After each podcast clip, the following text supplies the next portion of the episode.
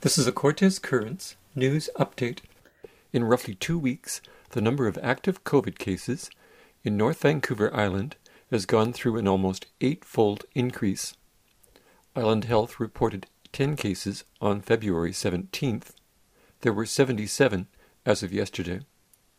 This month marks a year of being your spokesperson for our Regional Emergency Operations Center for COVID 19 response. This has been a long, hard year for us all, but in particular for those who are on the front lines. A year of uncertainty, a year without normalcy and without social interaction, and a year of trying to do what's best for our community. This has been a pivotal week in the Comox Valley and in the province.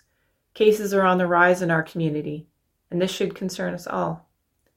Meanwhile, the province of BC has announced their vaccine rollout plan with vaccine call centers opening on Monday, March 8th, for seniors who are over the age of 90 this year and Indigenous people who are over the age of 65. That was Chair Jesse Ketler of the Comox Valley Regional District yesterday in her second weekly emergency COVID operations update. The BC Centre for Disease Control will release statistics for the local health areas where these cases were found as of last Saturday, later this afternoon. Cortes Radio will be able to broadcast them tomorrow.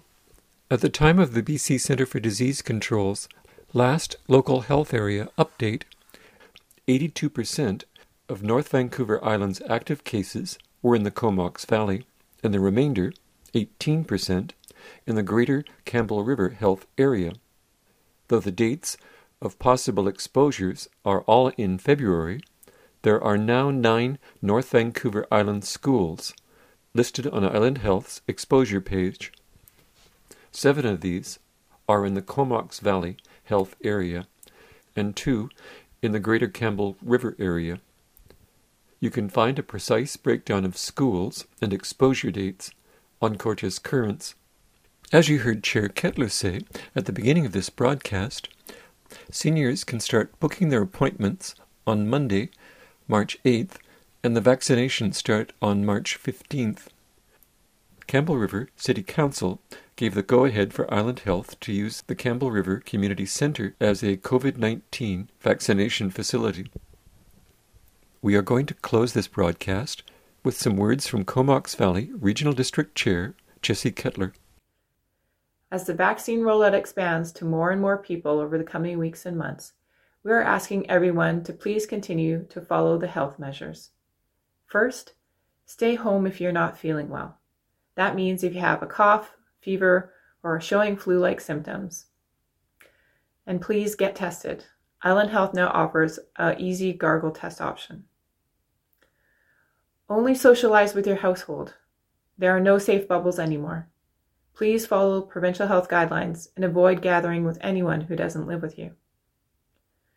When you're in the community, wear a mask, wash your hands or sanitize them, and practice physical distancing.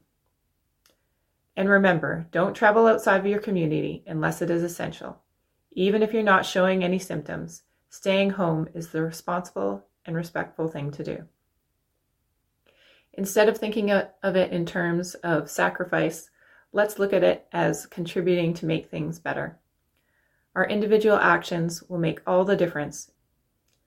We're in a race to hold back the virus while the vaccines are rolled out to everyone in our community who wants one. Thank you to everyone for helping and doing your part. Please help our community get back on track. We can do this.